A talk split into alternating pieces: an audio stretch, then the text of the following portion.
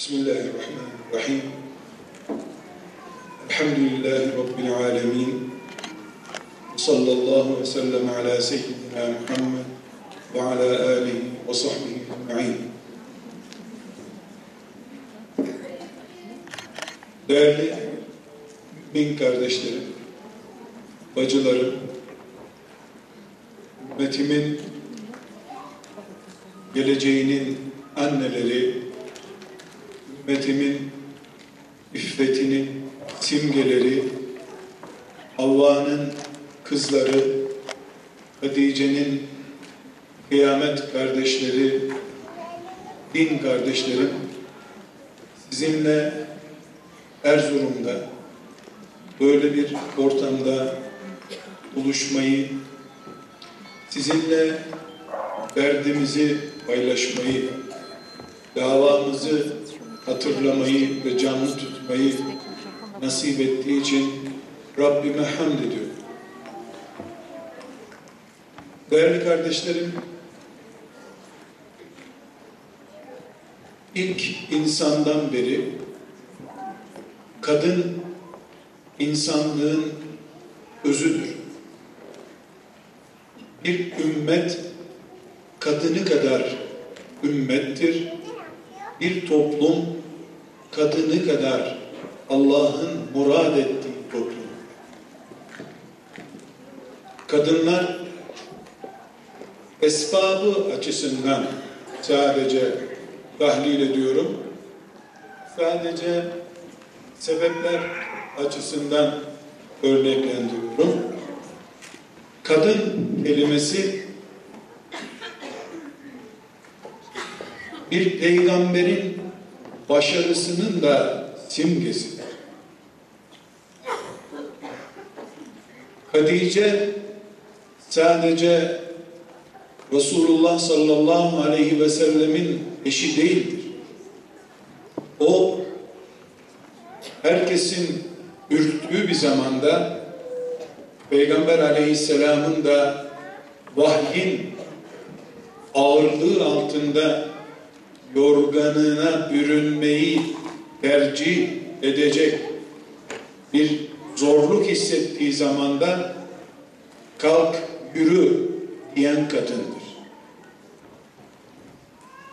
Resulullah sallallahu aleyhi ve sellem Efendimizin genç hanımı Aişe'si ölmüş kuması olan Hatice'yi çok andığı için Peygamber aleyhisselam Efendimiz o yaşlı kadını niye anıp duruyorsun diye kadınlık çıkışı yaptığında bugün bizim kadın dünyasının nasıl algılanması gerektiğine dair cevabını vermiş aleyhisselam. Buyurmuş ki Ayşe ben Hatice'yi nasıl anmam ki? Çocuklarımın anası ve beni bugünlere getiren kadın. Peygamberin ümmetinin kıyamete kadar kadına bakışının özeti budur. Çocuklarımızın anası ve bizi bir yere getirecek olan kaynaktır. Selahaddin anası olmadıkça sadece Keloğlan masalıdır. Alimlik, mücahitlik, cömertlik ancak anaların oluşturabilecekleri bir keramettir. Biz ümmet olarak kadınımızı sadece tesettürüyle ve sadece ev hayatıyla andığımız sürece kadın da kendisini sadece bir bekaretini erkeğine emanet etmek için yaratılmış bahar çiçeği gibi gördüğü sürece sadece bu perspektiften bakıldığı sürece bizim henüz kat edilecek yollarımız yarılanmamıştır bile. Çünkü hicretin 10. senesinde bile o günlere gelirken Hatice'sinin katkılarıyla geldiğini itiraf eden bir peygamberin ümmeti aleyhissalatü vesselam sadece kadınları tesettüre büründürerek çarşaf giydirerek başörtüsü taktırarak düğünlerinde dualar ettirerek yeryüzünde Allah'ın razı olacağı hayatı oluşturamazlar. Eğer Kur'an-ı Kerim bizim kitabımızsa ki elhamdülillah kitabımızdır. Tahrim suresini ele aldığımızda görürüz ki bu dünyada Allah'ın projesi iman projesi yeryüzünü imar projesi cihattan, ibadetten ve bütün bizim iman olarak, İslam olarak bildiğimiz her şeyde Allah'ın planı, projesi aile üzerine kurulu. Aile de kadın demektir. Bunun için biz kadın konusunda Havva validemizden gelen bugüne kadar devam eden ve kıyamete kadar devam edecek olan çok büyük bir planın, projenin mevcut üzerimize düşen yükünü taşımaya çalışıyoruz. Çalışacağız. Bugün Allah'ın yeryüzünü imar etmek, batıla karşı hakkın üstünlüğünü gerçekleştirmek için murad ettiği çalışmamız bugün 2000'li yıllarda neyi gerektiriyor? Bunu bilemezsek biz eğer bizim mücadelemiz 200 sene önceki mücadele ise hala biz Çanakkale'yi geçerse düşmanlar Anadolu'da kızlarımızı kaçırır ifade ederler diye hala kadın deyince kadın mücadelesi deyince bunu anlıyorsak hayatı tanımıyoruz. Kış günü dondurma satmaya çalışan basit kafalı sokak satıcısına benzemiş olur. Kış gününün gündemi olan şeyi yakalayamayan ticaret yapamaz. Tıpkı bunun gibi. Bugün Yunan'ın, İtalya'nın, İngiltere'nin Çanakkale'yi geçip İstanbul'da Müslümanların kızlarını kaçırması günü değildir. İnsanlık ve İslam ehli o dönemi bitirmiştir. Bugün Müslümanlar olarak, Müslümanların erkekleri olarak, o erkeklerin eşleri olarak, çocukların anneleri ve babaları olarak bu zamanın şeytan tarafından ortaya çıkarılmış planı ve tuzakları neyse bunu yakalamak zorundayız. Değerli mümin bacılarım, mümin kardeşlerim, benim bu sözlerimden cılız, düşünceli birisi, bu hoca herhalde tesettürün önemsiz olduğunu anlatmak istiyor diyorsa diyecek bir sözüm yok. Ben dostlarla konuşuyorum. Dert sahipleriyle dert paylaşıyorum. Diyorum ki dün ekmek kavgası diye bir şey vardı. Bugün fırınlarımız ekmek dolu. Ekmek kavgasının anlamı yok. Dün üniversitelere başörtüsü sokulmuyor diye bir kavgamız vardı. Şimdi belki de yakın bir zamanda üniversitelere başörtüsüz girilemeyecek hale gelecek. Görünen köy kılavuz istemez. Ama korkarım Korkarım ve çok korkarım ki Müslüman bir delikanlı bekar kalayım da başörtülü biriyle evlenmeyeyim der mi diye korkuyorum. Sizleri yüzlerce hanım kardeşimi ahlaken taciz edecek, kulaklarına ağır gelecek sözler kullanmak istemiyorum. Ben bu kadar söylemiş olayım.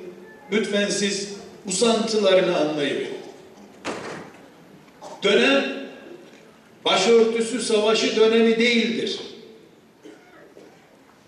Başörtüsü hafif değil elbette.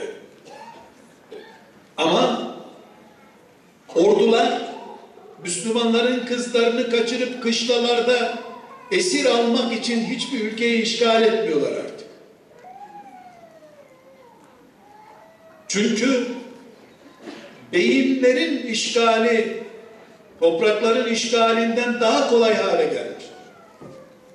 Bugün Müslüman bir anne doğurduğu ve büyüttüğü kızını aman el görmesin, erkek güvercin bile görmesin büyüteyim mantığı çağın çok gerisinde kalmıştır. Çünkü şeytan artık projelerini tesettürlü ve tesettürsüz ayrımı yapmadan üretmektedir. Bu zamanın sabrı, cihadı, çalışması da bunun üzerindendir. Bunu yakalayamayan aileler yarın tesettüre rağmen okutmalarına rağmen ilmuhal fıkıh bilgisi verdikleri halde ummadıkları, evlerinde görmek istemeyecekleri kız çocuklarıyla karşılaşacaklar. Şeriatımız sadece sokaktan geçerken bir kızın yüzüne bakmayı mı haram kılıyor? Erzurum sokaklarında dolaşırken Müslüman bir kıza bakmak haram da Facebook'a konmuş Müslüman kızın yüzüne on binlerce erkeğin bir dakika içerisinde bakması helal mi? Bu çağın savaş taktiğini yakalayamayan ve şeytanın hızına yetişemeyen şeytanın tuzaklarında kıvranmak zorundadır. Mümin şeytanın hızından daha hızlı bir şekilde cihad ettiği zaman galip gelir. Bedir'den dönerken bile büyük cihada gidiyoruz diyen peygamberi ne zaman anlayacağız biz? Bu zamanın savaşı, bu zamanın mücadelesi, şeytanın at koşturduğu yerlerde olmalıdır. Eğer biz hala kış ortasında dondurma satmaya çalışıyorsak iflas edecek bir ticaret yapıyoruz demek. Erkek arkadaş avuç içine sığacak kadar bir cihaz olmuş da senin paranla çocuğuna ulaşmışsa ve onunla yaptığı görüşmelerin üstelik faturasını da sen ödüyorsan bu çocuğun hafız olması, din bilmesi şeytanın lehine bir kardır.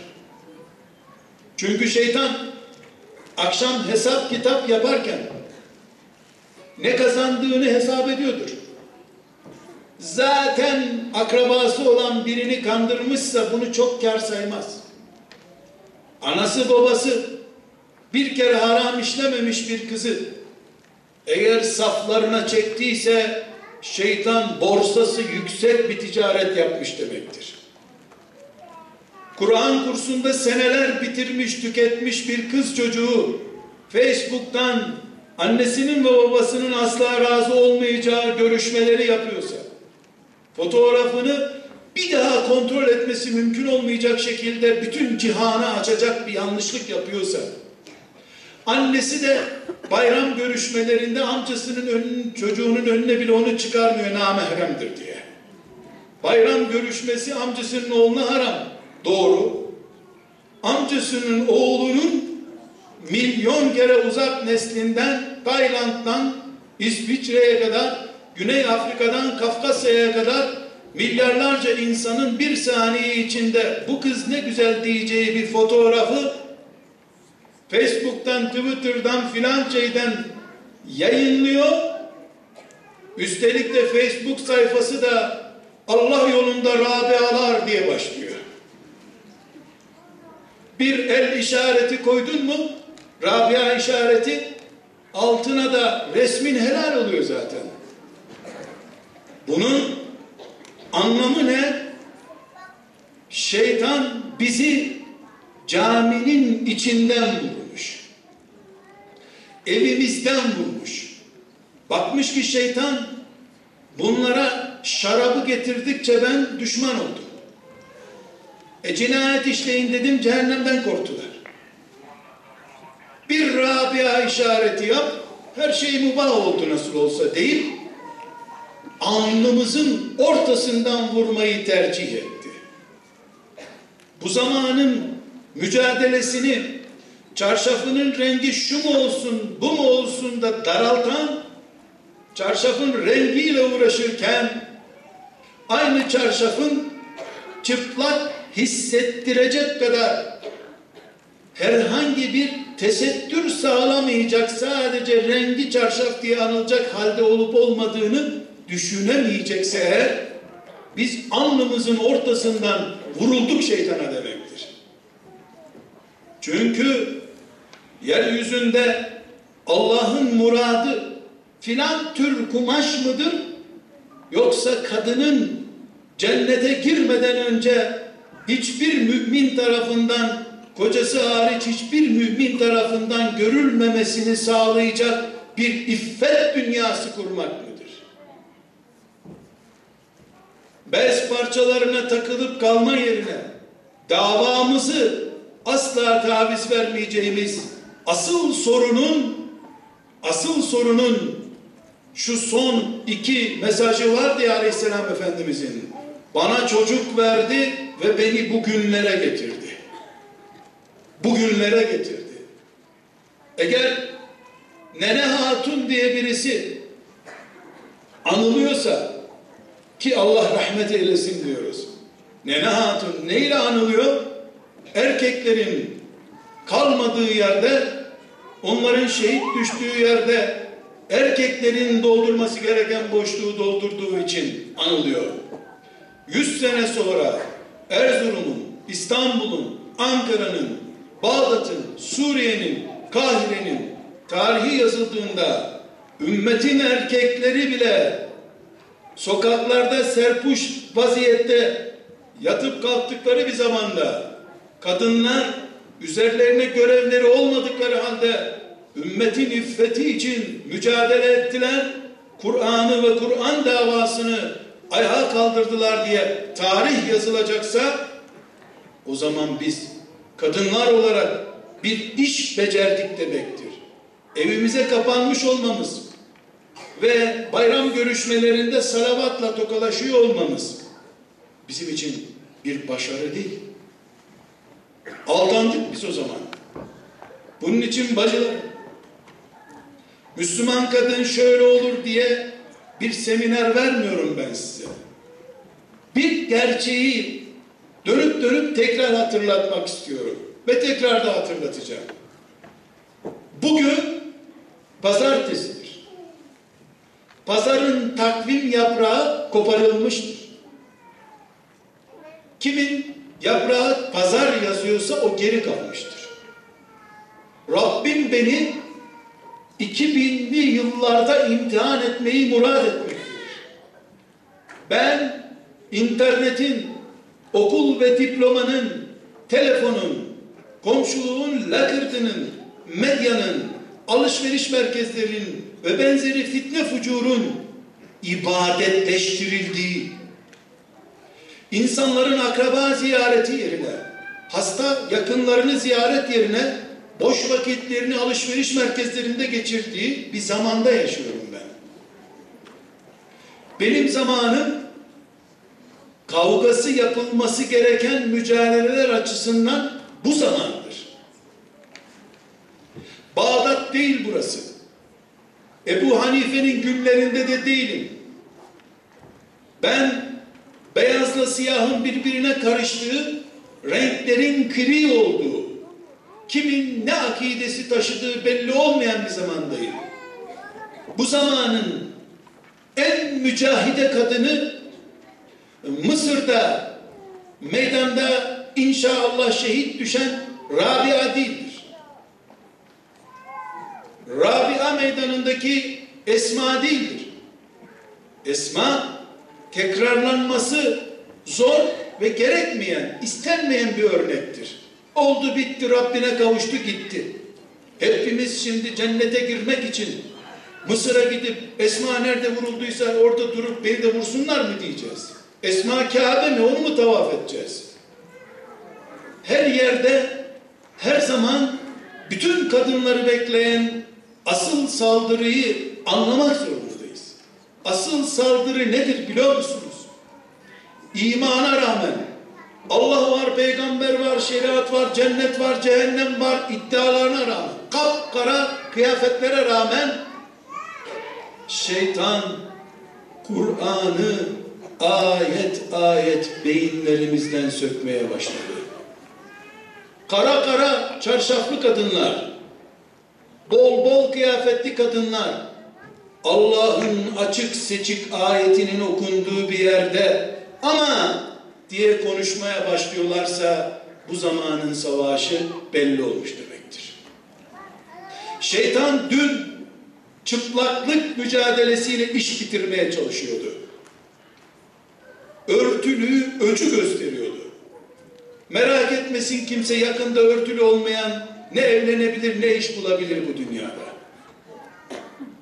Küfrün başı olan Amerika, büyük tağut bile İslam'ın fiziki yükselişinin artık inkar edilemez olduğunu görünce Amerika'nın başına hangi tür bir başkan getirdi? Aslı Müslüman bunun canım, Hüseyin bunun adı diyen bir adam getirdiğini söylemek zorunda kaldılar. İslam Amerika'da bile iktidar olmak için adeta şart hale gelmiştir. Dolayısıyla bundan sonra Müslümanların mücadelesi başörtü mücadelesi değildir. Başların içinde Allah'a teslimiyetin bulunup bulunmadığı önemlidir. İstemem, tavsiye etmem, örnek bulmam şahıs olarak ben. Ama bir mümin kadın Rabbim izin verdiyse erkeğin ikinci, üçüncü, dördüncü evliliği hakkıdır. Ama bunu bana uygulamasını isterim diyebildiği zaman mümindir sosyal hak olarak uygun değil, şöyleydi böyleydi diye Allah'a karşı çıkış yaptığı sürece kara kıyafetin kara kefen olmaktan başka ne özelliği olacak o kadın için? Bir Müslüman kadın başörtülüymüş, çarşaflıymış, pardüseliymiş, ayakkabısı kalınmış, inceymiş. Ne önemi var? Allah'ın kadına takdir buyurduğu mirası uygun bulmuyorsa kendisi için. Neyle imtihan edecek ki Allah başka? Malla sınıyor, şehvetiyle sınıyor. Otoritesiyle sınıyor. Allah'tan kaçıp demokratik, laik bir kanuna sığınan kadının başörtüsü hangi meleği kandırabilir? Acı ama bu zamanın savaşını konuşuyorum. Nene Hatun'un günlerinde de Vatanımız gitti, Ruslar geldi bacılar. Hadi gidin dediğinde kolay bir şeye çağırmamıştı hocalar eminim. Ruslara karşı Nene Hatun ölüme gitmişti. Her zaman insanları çağırmak, davet etmek zordur. Nene Hatun'u davet eden davetçi de zor bir iş becermişti. Bu zamanın hatunu olacak. Nenelik vasfını kazanacak. Mücahidelik vasfını kazanacak hanımefendiler de Allah'ın kitabının sadece camilerde okunduğu, peygamberinin de sadece senede bir defa filan çeşit hafta diye reklamının yapıldığı ama şeriatının konuşulmadığı bir zamanda bu zamanın cihadı, dik duran, bu zamanın Hatice'si olan, bu zamanın Aişe'si, Nesibesi olan kadının ne dediyse Allah odur doğru ve güzel olan diyen kadın olduğunu bilmesi gerekiyor. Bu erkeklerin ikinci evliliği olsun anlamına değildir. Ama Allah'ın dediği yanlış değildir. Yani bana ağır geliyor olabilir. Sabah namazını kılmak da yaz günü bana ağır geliyor zaten. Ama kalkıp kılıyorum. Rabbime itiraz etmiyorum. Gözlerimi uyuştura uyuştura kılıyorum mecburen. Ramazan günü yaz ayına rastlayınca zor oluyor oruç tutmak. Hep oruç mu zor olacak? Hep nene hatunun mermi taşıması mı zor olacak? Kur'an'ın azametini taşımak da zordur. O kadar kolay olsaydı Kur'an'ın bedeli cennet olur muydu? Bunun için bacılarım, annelerim, ablalarım, ümmetimin geleceği sizsiniz. Sizin sütünüz yeni yetişecek neslin imanı olacak. Siz Kur'an'ın özü itibariyle yüzde yüz teslimi olan kimseler olursanız sizin doğurduklarınız hoca görmese bile Çanakkale'de şehit olmaya hazır müminler olacaklar. Eğer siz bu zamanın cihadını asıl yapılması gereken savaşı anlayamazsınız. Hala çeyiz biriktirirken Müslümansan yeşil ağırlıklı olur Müslüman kızın çeyizi. Müslüman değilse lacivert olur herhalde. İslam'ı sadece çeyizin içindeki havlunun renginden ibaret zannediyorsak, İslam'ı bir şeriat, hayat sistemi, Müslüman kadının ruh hali olarak anlayamıyorsak vay halimize. Hepimiz kendimizi Hacerleştirebiliriz. Hani Mekke'ye kocası onu getirdiğinde oturup da biz burada ne yapacağız diyen kadını düşünün. Hani bir kadın vardı ya ıssız bir çöle getirdi bıraktı onu kocası. İbrahim'in karısı. Bir Hacer var bu dünyada. Bir Sare var. Allah Kur'an'da bunu niye anlatıyor? Peygamberi niye bize örnek gösteriyor? Bu kadın İbrahim bizi nasıl bu çöle bıraktın sen? Ne yiyip ne içeceğiz burada biz? Bu bebekle beni burada niye bıraktın sen? Dediğinde dönüp İbrahim bunu Rabbim emretti diye işaret edince ne cevap verdi? O zaman zararı yok. Allah emrettiyse yapar. Tamam.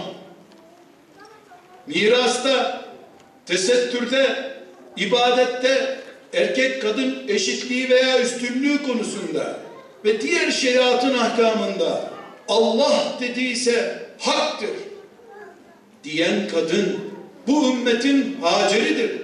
Bu ümmetin saresidir. Bu ümmetin nesibesi, Meryem'i, Asiye'sidir Allah'ın izniyle. İsrail oğullarından bir tane Asiye çıktı.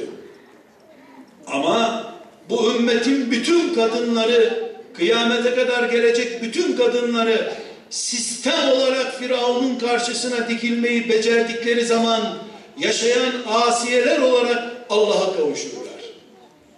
İsrail oğullarında bir asiye vardı. Bu ümmette milyonlarca kasın asiyelik testinden her gün geçerler. Bu zamanın imtihanı Müslüman kız çocuğu yetiştirmek değildir. Zaten gavur çocuk yetiştirecek halin yok senin. Dünkü hedefte oydu, yarınki hedefte odur. Bugün internet dünyasında bile erimeyen, taviz vermeyen iffet abidesi ve yarına iman taşıyacak Müslüman hücre olan kız çocuğu yetiştirmektir bugünkü imtihanımız bizim. Hücre çocuk istiyoruz. İmanı Allah onun üzerinde yükleyecek, o gelecek kuşağa iman taşıyacak. İman budur, annelik budur, babalık budur, bu zamanın cihadı budur, bu zamanın sabrı budur. Kardeşlerim, Şeytan bizimle mücadele ederken binlerce senelik tecrübesini kullanarak mücadele ediyor. Çünkü acemi değil, çaylak değil. Peygamberlerle yarışmaya kalkmış olağanüstü gücü kuvveti olan birisi. Bakınız ne yapıyor? Kendisi 17 yaşında anne olmuş kadına 25 yaşında kızın evlenecek dendiği zaman henüz hazır değil dedirtiyor. Kendisi 25 yaşında dördüncü çocuğa hamileydi. Ölmedi, sakat kalmadı, fakirlik, kıtlık olduğu halde o yıllarda 25 yaşında kızın evlendirtmiyor. 30 yaşında bir kız evlenince çok normal şey, bir şeymiş gibi tebrikler ediliyor. 30 yaşında evlenen kıza geçmiş olsun denir. Kanserden kurtulmuş gibi denir. Çünkü 30 yaşında kız 10 senedir bu ümmet adına nesil yetiştirme görevini ihmal etmiş, cephede geri kalmış suçludur. Resulullah sallallahu aleyhi ve sellem ümmetini kadınlarına emanet edip gitti.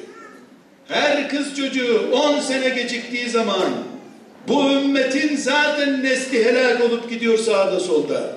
Herkes 10 sene geciktirince 100 bin kız çocuğu 10 sene geç evlendiği zaman bu 20 sene sonra bu ümmetin 300 bin insan geri kalması demektir. Her kadının 3 çocuk doğurduğunu varsayarsak. Bu suçu kim üstlenecek? Namazı geciktirince suç oluyor. İftarı geciktirince mekruh oluyor. Okuldan iki saat geçin, geç gelince suç oluyor. Yaz tatilini geciktirmeye sebep olacak bir hata yapsa suç oluyor. Allah'ın tek planı insanoğlunun iffetli bir kadınla evlenmesidir. Şeytan fuhşu yaymaya çalışıyor. Allah da iffetli kadınların üzerinden ahlak yaymaya çalışıyor. Emrediyor, gayret etmemizi istiyor. 30 yaşında neden evlenmedin? Evet evlenmek farz değil. Ama bu ümmetin kadınlarını ben ikiye ayırmak zorundayım. Sadece namuslu, iffetli, ahlaklı yaşadığı için Allah razı olsun Müslüman kadın, Allah rahmet etsin denecek kadın. Bir de bu ümmetin haceri olan kadınlar. Allah'ın emaneti omuzundadır benim. Bu ümmet bana emanettir. Resulullah'ı mağaradan geldiği zaman aleyhisselam git Muhammed arkandayım diyen kadının uzantısı benim. Bu zamanın Hatice'si benim diyen kadın var bir de. Kadın var, kadın var. Herkes mücahit olmak zorunda değil. Ama bu zamanın mücahitleri bu zamanın savaşını anlayan insanlardır. Köpekleri salmışlar, taşları bağlamışlar. Fuhuş sokaklara düşmüş. Haram diye bir mefhum kalmamış. Evliliğin önüne engel üstüne engel. Bir yandan çocuk ağırlığından fazla çikolata ve ıvır zıvır yediği için 10 yaşına gelmeden aybaşı olmaya başlıyor. Ama evliliğe gelince onun yaşı sürekli ileri gidiyor. Sanki okumak evlenmeye engel gibi. Hem evlerde Allah'ın esma hüsnası yazsın. Allah rezzak. Bütün rızıkları veriyor. Her şeyi Allah yapıyor. Bu kız evlenirse aç kalacak ama evlenenleri aç bırakıyor. Sadece bekarlara rızık veriyor. Ne zamandan beri analar babalar hayat veriyor çocuklarına? Ne zamandan beri anneler babalar rızık garantisi veriyorlar? İşte bu zamanın cihadı, bu zaman yapılması gereken sabır, şeytanın bu tuzağına karşı tedbir almaktı. Hocalarımız bu hatayı işlediyse hocalarımız, aile büyüklerimiz bu hatayı işlediyse aile büyüklerimiz, bu ümmetin evlilik yaşının 30'lara çıkmasının hesabını verecekler Allah'ın huzurunda. Allah yarattı, kapıları açtı, rızkın fazlasını çöplere atar olduk. Bir dilim mısır ekmeği bulup onunla bayram ediyordu dedelerimiz. 7, 8, 9, 10 tane de çocukları oluyordu. Açtan da ölmüyorlardı. Şimdi çocuklarımız paket olmayan bir şeyi yemeyecek, analarının pişirdiği yiyeceği bile yemeyecek kadar bolluk ve şımarıklıkta büyüyorlar. Ama evlendiler mi kıtlık oluyor mübarek. Tuzak işte tuzak bu. Bunu Avrupalı anlamayabilir. Afrikalı da kültürsüzlükten anlamayabilir. Ümmeti Muhammed'in hilafet müessesesini milyar Müslümanın sorumluluğunu omuzlarında taşımış bir milletin çocukları olarak bunu biz anlamamayı kendimize affettiremeyiz. Bu zamanın savaşı bunun üzerinden yapılıyor. İsteyen gülebilir. İsteyen de kızabilir. Hakikat mı değil mi buna bakalım. Biz ne ümmetiyiz? Çanakkale iffet için yapıldı. Hani savaşa giden askerlere nasıl gaz veriyorlar? Ananın namusu, kardeş bacının namusu için koş cepheye diyorlar. Şehirlerin caddelerinde de bu sloganın hakkı yok mu şimdi? Hep İngilizler mi saldırınca namus gündeme gelecek? Bu zamanın fitnesi Çanakkale'de yedi düvele karşı namus savunma fitnesi değildir. Çünkü namusa saldıran yedi düveldi. Şimdi yetmiş devlet birleşip bir cep telefonunun içinden çocuğunun gözüne giriyor, damarlarında dolaşıyor. En ahlaklı filmlerde, en iyi televizyon sahnelerinde, en terbiyeli internet sitelerinde bile çocuklarımız evlenmeden önce evlenmiş analarından babalarından daha fazla aile hayatına, yatak odasına dair sırları öğreniyorlar. Bu yüzden de evlenen gençler bir hafta sonra boşanmayı konuşuyorlar. Çünkü boyalı cilalı gördüklerinin aynısı olmayan bir kocayla bir kadınla karşılaşınca bu yanlış rastladı bana diyor. Öbürünün vitrine koyan, konan reklam malzemesi, şov malzemesi olduğunu anlayamıyor.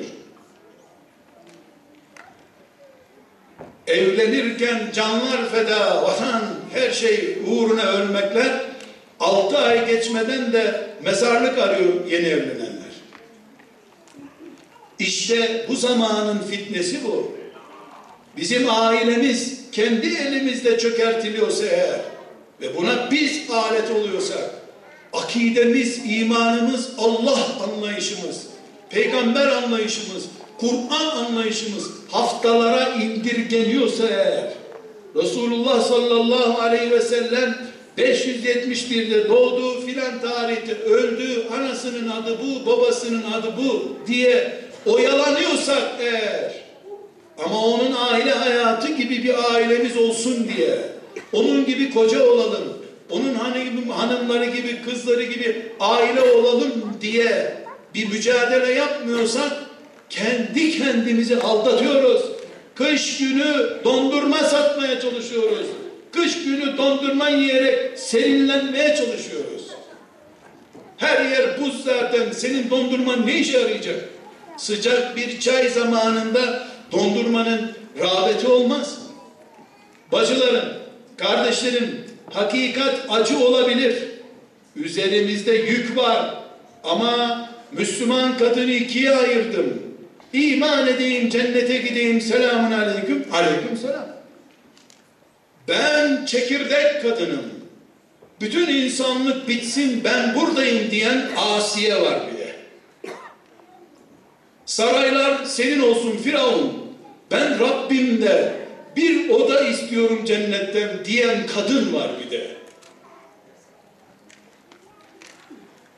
Bacılarım, bu zamanın sabrını bir örnekle daha zikretmek istiyorum. Bu zamanda en büyük düşman herkesin kocası ve herkesin karısı olur hale geldi. Artık aşiret kavgalarına gerek kalmadı. Evde kadın var zaten. Eltiye, görümceye hiçbir gerek kalmadı. Koca var zaten. Bir ev ki Allah kendisine iman edenlere bunalınca, strese girince gidin hanımlarınızın yanına diyor. Onun için yarattık onları diyor. Ama erkekler hanımları anılınca sigaraya sarılıyorlar.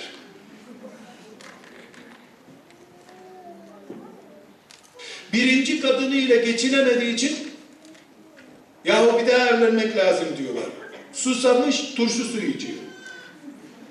Güya biriyle baş edememiş, ikisiyle baş edeceğini düşünüyor. Bu zamanın cihadı, bu zamanın imtihanı Allah'ın erkeğe de kadına da cenneti vaat ettiği yuvanın sahibi olmaktır. Beyefendi Hazretleri bir salsalar var ya İsrail'i yerle bir eder ha. Mücahit adam. Yani 6 milyon İsrailli ile savaşmaya hazır da evde karısıyla baş edemiyor sadece. Kadına sordun mu karşısına Firavun çıksa ezip geçecek ama kocasıyla uğraşamıyor. Bunlar şeytan tuzakları. Sabahtan akşama kadar, akşamdan sabaha kadar birbirinin ilacı, teskin edicisi olduğu halde eşleri birbirlerine düşman ediyor. Anlaşıldı ki bu zaman tahammül edip Allah'a kavuşma zamanıymış. Kadın erkeğine, erkek kadınına tahammül edecek, faturayı da Allah'tan isteyecek. Senin beş senedir kahrını çekiyorum uyuz adam diyecek yerde ben beş senedir sayende Rabbime kavuşmak istiyorum. Eğer Müslüman erkekse, Kur'an okuyan bir erkekse, samimi müminse hanımına diyecek ki, kaç sene oldu senin kahrını çekiyorum biliyor musun? Kaç sene oldu? 45 sene. Benden önce de Nuh böyle yapmıştı. Rabbim beni Nuh'la buluştursun diye onun gibi sabrediyorum. Yok, sen gerçekte suçlusun da kabahati kadının üstüne atıyorsan veya erkeğin üstüne atıyorsan sahte Nuh'un kıymeti yok zaten. Sahte Asiye'nin kıymeti yok. Bu zaman psikologlara gitme zamanı değildir. Hiç ümmeti Muhammed vel asr innel insane lefî husr amilussâlihâti ve tevâsav bil hakkı ve tevâsav bis sabr diye iman etmiş bir ümmet. Asr suresine iman etmiş ve bunu namazlarda zamm-ı sure olarak okuyan bir ümmetin kadınları ve erkekleri. Aile danışmanlığına gidip de al şu 300 lirayı bana kocamı idare etmem gerektiğini söylesene der mi? Bu kadar gülüşlük olur mu?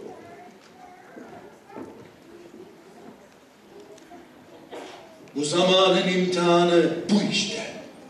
Bu zamanın mücahidesi, mücahidi bu işte. Katlanıyorum ama her şeyi gören Allah var diye katlanıyorum. Kaynanamın hatırı için değil, Rabbimin hatırı için. Dediğin gün sen asiyelik maratonuna girmiş bir kadınsın o zaman. Biz hangi ümmettik be? Ailece kol kola tutunup gideceğiz. 300 lira muayene ücreti vereceğiz. Buyurun diyecek psikolog. Biz vallahi kavga ediyoruz, geçinemiyoruz. Dört tane de çocuğumuz var. Ayrılmamız da uygun değil. Bir ne yapalım? Ya idare etmeniz gerekiyor. Öyle mi idare etmem? Evet idare etmeniz gerekiyor. E, streslenince de beraber seyahate gidin. Ha, seyahate mi gidecektik? Tamam teşekkür ederiz. 300 lira verdim bu sözleri dinledim barıştık. Vay ümmetimin haline be. Nerede bunların büyükleri, anneleri, babaları ve tevasav bil hak yapmayanları Allah'ın husranda gördüğüne iman edenler neredeler? Herkes tabii kendi kızına, kendi oğluna dolduruş verip hastadık bir defa çak tokadı gitsin diyor nasıl olsa.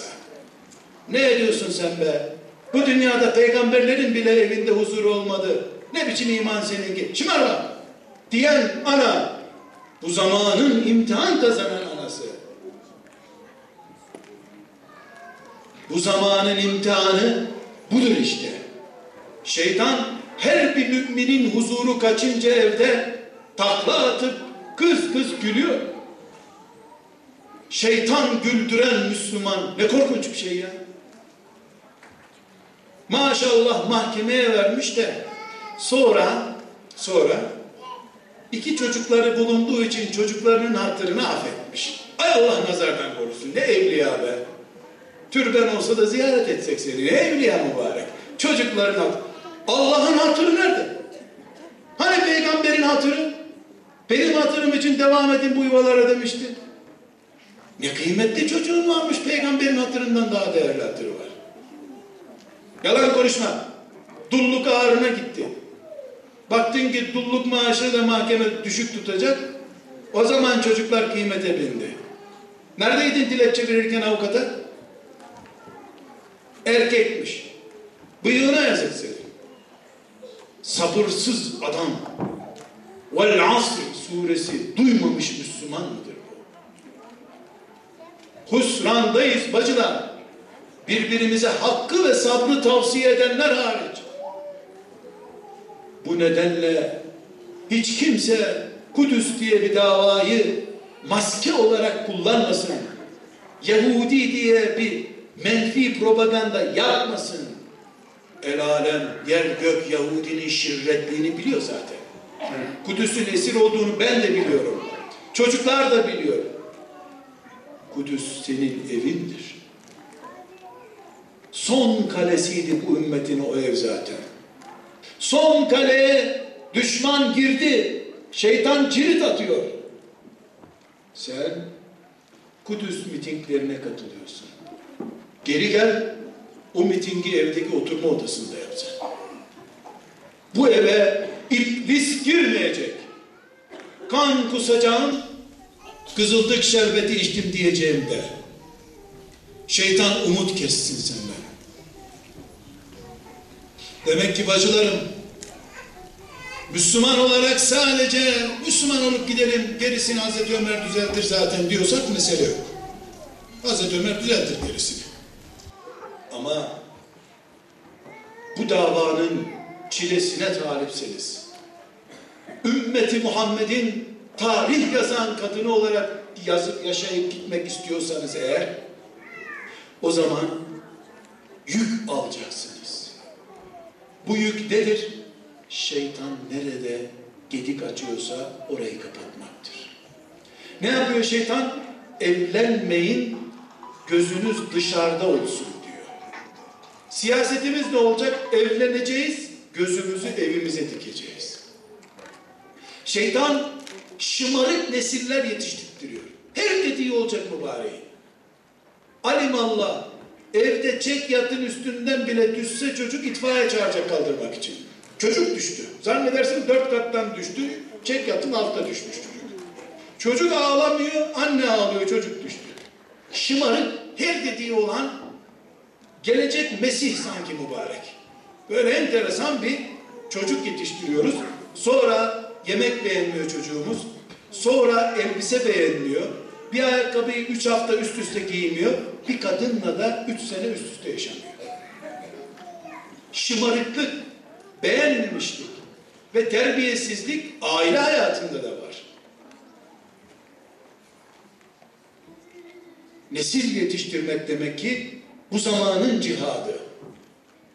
Kim yetiştirecek bu nesli? Cami imamları mı? Sen doğur cami imamı yetiştirsin olur mu bu? Kim süt verdiyse imanı da o verecek. Hiçbir hocanın yapacağı bir şey yoktur. Süt emziren akideyi de kafaya sokacak. Geri iş ilimleri hoca efendiler verecek. şımarık, tahammülsüz evladı olan bunu açıklamalıdır. Oğlum 23 senedir hizmetini yaptığım halde bana bile baş kaldırıyor. Kızınıza ne der bilemem demelidir. İtiraf çünkü mümini kandırmak hainliktir. Emin olmak zorundayız. Emaneti olmayanın dini yoktur. Sadece senin cep telefonunu alıp kaçırmak mıdır emanete hıyanet etmek? Ben sana bu şekilde bir oğlum var, kızını verir misin dediğimde kızının bütün boyalarını dökülmüş olarak bana göster. Boyanmış kız verme bana. Oğlum İmam Hatip mezunudur, hafızdır, şudur budur ama babasının arkasından konuşacak bazı ahlaksızlıkları var de kayınpederini tekmeleyeceğini şimdiden anlayayım ben. Niye birbirimizi kandırıyoruz? Nerede emin vasfımız bizim? Bu zamanın imtihanı nedir? Onu konuşuyorum. Bacılarım, tesettür basittir demedim. İmandır dedim. Ama imanın altı maddesi var. Birini geçtik öbüründe takıldık biz. Hayat sadece ekmek yemek midir? Herkes bir evimiz olsun diye uğraşıyor. Allah kabul etsin. Bir evin olduğu. Ne yiyeceksin evde şimdi? Nasıl ısınacaksın? Demek ki hayat sadece evin olması demek değil. Bin bir ihtiyaç var. Aynı şekilde Müslümanlık sadece tesettür değildir. Bir toplantıya katılmak, peygamber için mevlüt okutmak değildir. Bu bir emanet. Bu emaneti kıyamete kadar taşımak zorundayız biz. Bu yaşadığımız günlerin fitnelerinden söz ettim. Bu fitneleri anlayan alimdir. Bana İbrahim'in oğlunu nasıl kestiğini, bıçağın ne kadar kör olduğunu, çocuğu zorladığını, ondan sonra meleklerin bir koç getirdiğini anlatıyor. Maşallah ne ilim be. 20 bayramdır burada namaz kılıyoruz, 20'sinde de bunu bana anlatıyorsun sen. Bir kes kes bitmedi bu İsmail ya. Ne kalın kafası varmış, her sene kesiliyor gene diriliyor. İbrahim'in, İsmail'in başka bir dersi yok mu bana? Sadece boğazlama töreni miydi bu? Bir çocuk ve bir baba kol kola Allah'a nasıl gittiler bunu anlasana hoca efendi. Kendisi camiye çocuğunu da arkadaşlarıyla oynamaya gönderen babaların İbrahim ve İsmail'den uzak bir dünyada yaşadıklarını niye anlamıyorsun? Herkes yaşadığı zamanla imtihan olacak. Benim zamanımda Ebu Cehil yok. Benim zamanımda Übey İbni Halef yok. Moğol baskını yok. Amerikan işgali, orduları yok. Ama Amerikan kafası ordusundan daha seri bir şekilde işgal ediyor beni. Muharref Hristiyanlık gibi uyduruk bir İslamlık ortaya çıkarmaya çalışıyorlar. Bismillahirrahmanirrahim deyip ayet okuyorsun. Hayatında doğru dürüst bir sayfa Kur'an okumamış biri eli şakağına koyuyor. Vallahi bana göre diye konuşmaya başlıyor. Allah konuşuyor. Zübbe bana göre diye cevap veriyor Allah. Bir de bunu cihat adına yapıyor. İlkokuldaki öğretmenini görünce ceketini düğmeliyor. İmam-ı Azam dedin mi ayak ayak üstüne atıyor. Demek ki bu zamanın imtihanı değişmiş. Ben hala nasıl şu renk mi bu renk mi diye takılırım? Şu okul mu bu okul mu diye niye takılırım? Bacılarım son cümlem de şudur. Bu zamanda gıdamız doğallığını kaybetti. Mısırından buğdayına kadar her şeyi değiştirdiler. Keşke sadece gıdamız, elbise şeklimiz ve benzeri dünyalık şeylerimizin doğallığı bozulup da hormonlu ve gösterişli olsaydı. Keşke o kadarla kalsaydı. İnsanlığımız da doğallığını kaybetmeye başladı. içinden lanetler ettiği birisini görünce nasılsınız demiyor mu? Çıldırası geliyor insana. Ha hormonlu mısır, ha içinden beddua ettiği birine yağcılık yapışır. Mümin yürekli insandır. Allah aleykümselam deyin diyor aleykümselam. Dal kavukluk istemiyor Allah. Kimseyi yüreğindeki gibi tanıyamıyorsun. Herkes politikacı olmuş. Bu zamanın imtihanı da bedelini ödemeye hazır olup doğal insan olarak kalmaktır. Sadece domatesler değil, insanlık da ebter hale geldi. Soysuz domates ürettikleri gibi o kültürün ürünü olarak soysuz insan üretmeye başladılar. Kendi çocuklarına bile politika yapan, eşiyle bile politik konuşan, şey şu diye konuşmaya başlayan insanlık peyda oldu. Bu zamanın Müslümanı ölümünü bedel olarak kabul edip doğallığından, insanlığından taviz vermeyen mümindir.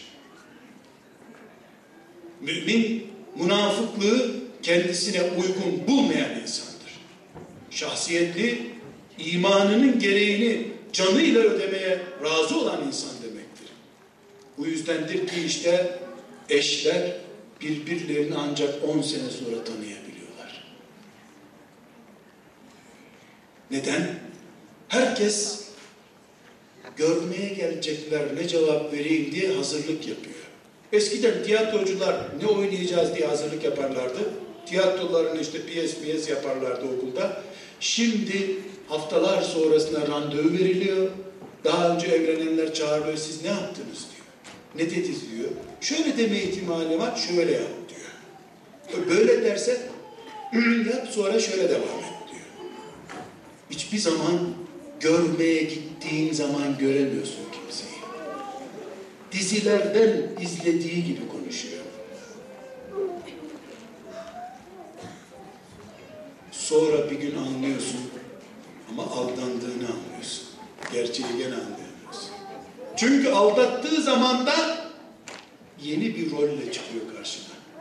Sen sebep oldun böyle olmaya diyor. Ben o gün geldim ama sen söyle demiştin diyor. İkinci bir tiyatroyla karşılaşıyorsun. Keşke Anadolu'nun köylü kıyafetiyle ojesiz, bojesiz, boyasız, kırık dökük bakır fincanlarla kahveyi içtiğimiz misafirliklerimiz olsa da birbirimizin yüzüne bakarken insanlıktan doysaydık. Keşke açlığı, ekmeği özleseydik de insanlığı özlemeseydik. Umarım sizi üzmemiştim ablalarım, bacılarım, annelerim. Üzdüysem de kastetmedim. Rabbimi üzmemek için sizi üzmüşümdür. Hepinize teşekkür ediyorum. Selamünaleyküm.